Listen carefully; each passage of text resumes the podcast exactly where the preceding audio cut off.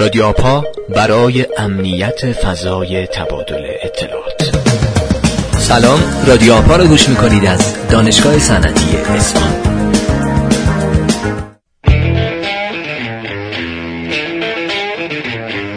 سلام این ششمین قسمت از فصل دوم رادیو آپاست توی این قسمت به ششمین جشنواره ملی افتا و تعدادی از دستاوردهای مراکز آبهای کشور می‌پردازیم. امسال هم مثل سالهای قبل جشنواره ملی افتا توی مهر ماه شروع و در هفته دوم اسفند ماه تموم شد. جشنواره ملی افتا هر سال در قالب چندین رویداد مختلف مثل مسابقه ملی فتح پرچم، مسابقه چالش های افتا، کارگاه های افتا، کمپین استارتاپ امن، نمایشگاه و اختتامیه برگزار میشه. اما اختتامیه امسال خیلی پرشورتر از سالهای قبل و با حضور بیشتر از سی مرکز آپا برگزار شد. توی این همایش معاون امنیت سازمان فناوری اطلاعات کشور یعنی دکتر صادقی هم حضور داشتن و توی سخنرانی خودشون در مورد نقش مراکز آپا توی نقشه استراتژیک سایبری کشور صحبت کردند. ایشون مراکز آپا رو بازوهای عملیاتی و تخصصی مرکز ماهر دونستن.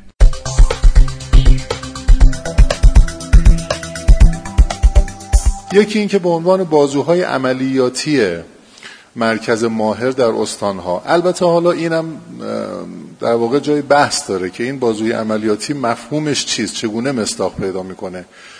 الان یکی از انتظاراتی که در مرکز ملی فضای مجازی شورای فضای مجازی وجود داره و به ما اعلام شده این استش که ما بایستی بخش خصوصی استانی رو در حوزه امنیت و در حوزه امداد بیایم تقویت کنیم ایجاد بکنیم.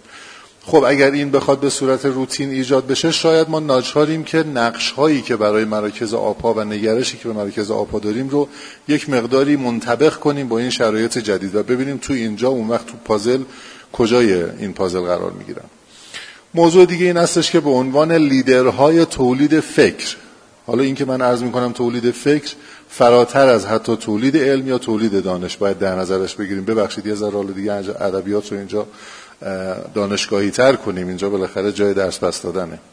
اندیشکده هایی که برای ما می‌تونن تولید در واقع مرز شکنی هایی بکنن که این مرز شکنی ها حتی گاهی معطوف به کمبودهای ماست گاهی نواقص ماست.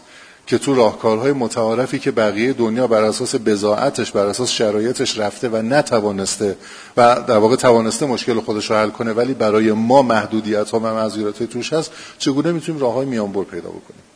یکی هم خب مقولات امداد و بررسی و رسیدگی به حوادث هست.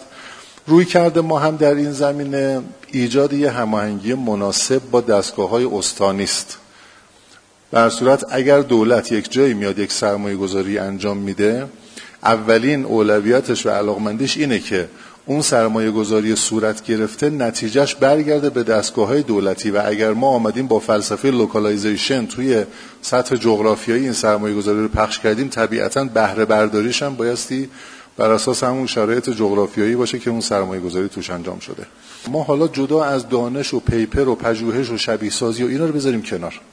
اگر توی اینها ما قرار باشه یک حرکت تحولی دارای نتیجه یا یک سامانه قوی که در واقع تنه به تنه شرکت های بزرگ دنیا بزنه تولید کنیم این از در واقع چه سازوکاری باید در بیاد؟ این سوال اصلیه.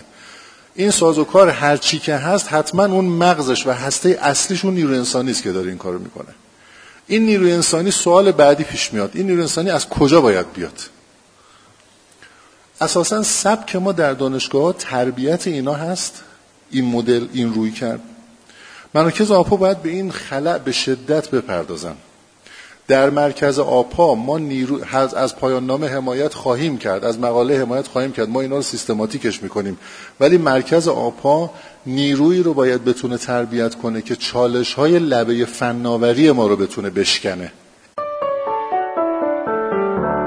اما یکی از قسمت های اختتامیه جشنواره افتا نمایشگاه اکوسیستم افتا بود. توی این نمایشگاه بیشتر از سی مرکز آپا از سر سر کشور و چندین شرکت حوزه امنیت سایبری حضور داشتند و دستاوردهاشون رو ارائه کردند. مراکز آبها به غیر از خدمات ارزیابی امنیتی و رسیدگی به حادثه که ارائه می‌کنن محصولاتی هم دارند ما به سراغ چند از این آبها رفتیم و باشون در مورد دستاورداشون صحبت کردیم. مثلا بیتبان شریف که برند تجاری مرکز آبهای شریف هستش و در حوزه تحلیل بدافزار کارهای جدیدی انجام داده. محصولاتی که بیت‌بان داره و حالا تمرکزی که بیشتر داره تو حوزه تحلیل بدافزار هست. سامانه اصلی که بیت‌بان تولید می‌کنه سامانه یا آزمایشگاه جامع تحلیل بدافزار هست. این سامانه یه فایلی که بارگذاری میشه ابتدا به صورت خودکار توسط 50 تا ابزار ضد بدافزار تحلیل میشه. تو مرحله بعد فایل برای بررسی عمیق‌تر توسط سمباکس مورد بررسی و تحلیل قرار می‌گیره. در مرحله سوم ما توسط تحلیلگر انسانی مشخص می‌کنیم که آیا این فایل واقعا مخرب هست یا نه چون ممکنه مراحل قبل دارای درصدی خطا هم باشه. تو مرحله چهارم مشخص میشه که منشأ انتشار این بدافزار کجا بوده. کانال تلگرامی توسعه دهنده در اپ استوری یا یک وبسایتی.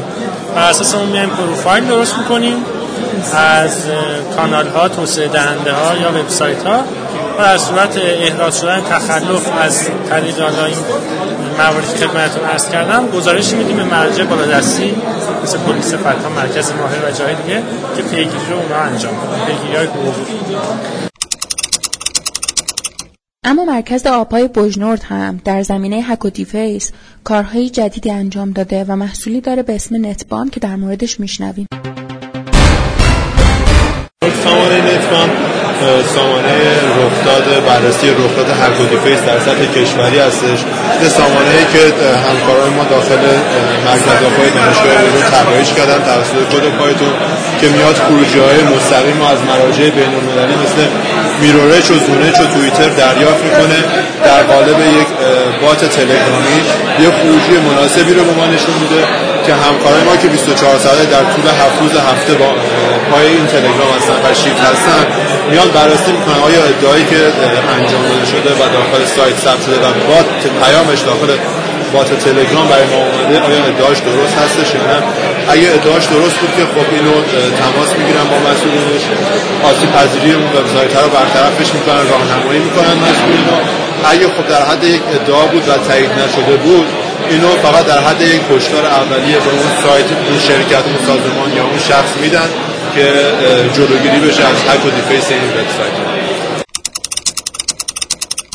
تقریبا هر کدوم از مراکز آبها چندین محصول متنوع در حوزه امنیت داشتند. خیلی هاشون از هوش مصنوعی هم برای تولید محصولات بهتر استفاده کردند. مثلا آبهای قوم که در زمینه تشخیص چهره کار کرده. یکی از سامانهایی که ما داریم سامانه تشخیص چهره هست که از طریق الگوریتم‌های هوش مصنوعی مشخصا deep learning در, در تشخیص افراد از روی تصاویر متحرک و یا ثابت داره. خب برای بعضی از ارگان ها بعضی از مسئولیت ها تو سازمان ها مثل حراست ها خیلی مهمه که بتونن بعضی از افراد رو صحیح شناسایی کنن. حالا کاربردهای دیگه توی gate های امنیتی و غیره براش متصور هست. مرکز آپای دانشگاه قم مدت ها یک سامانه تشخیص چهره کار کرده از طریق اعضای هیئت علمیش که الان تقریبا به بلوغی رسید و ما مشخصا با پلیس آگاهی هم در این مورد همکاری هایی داشتیم. الان سیستم در حال تست هست و به دقت تقریبا بالای 98 درصد تو تصاویر ثابت و بیش از 90 درصد 95 درصد تصاویر متحرک رسیدیم. ولی خب چالش هایی داره. این چالش ها چالش های بروز هم هستن. تو کل دنیا در مورد این چالش ها الان بحث هست و داریم سعی کنیم با برطرف کردن اون سامانمون رو تا حد ممکن ارتقا میشه گفت که نوآوری جز جدا نشدنی برای پیشرفت در حوزه امنیت هستش. ما امیدواریم که هر ساله شاهد پیشرفت هرچه بیشتر مراکز آبها و به طور کلی اکوسیستم افزایی کشور باشیم و بتونیم هر روز بیشتر از قبل در زمینه ارتقای امنیت کشور کمک بکنیم. بدون شک رعایت کردن نکات امنیتی هم می‌تونه تاثیر به سزایی توی این پیشرفت داشته باشه. اما رادیو آپا رو می‌تونید از طریق اپلیکیشن هایی مثل Google Podcast و یا از طریق وبسایت آر و یا کانال at sign آپا underline IUT CERT دنبال بکنید.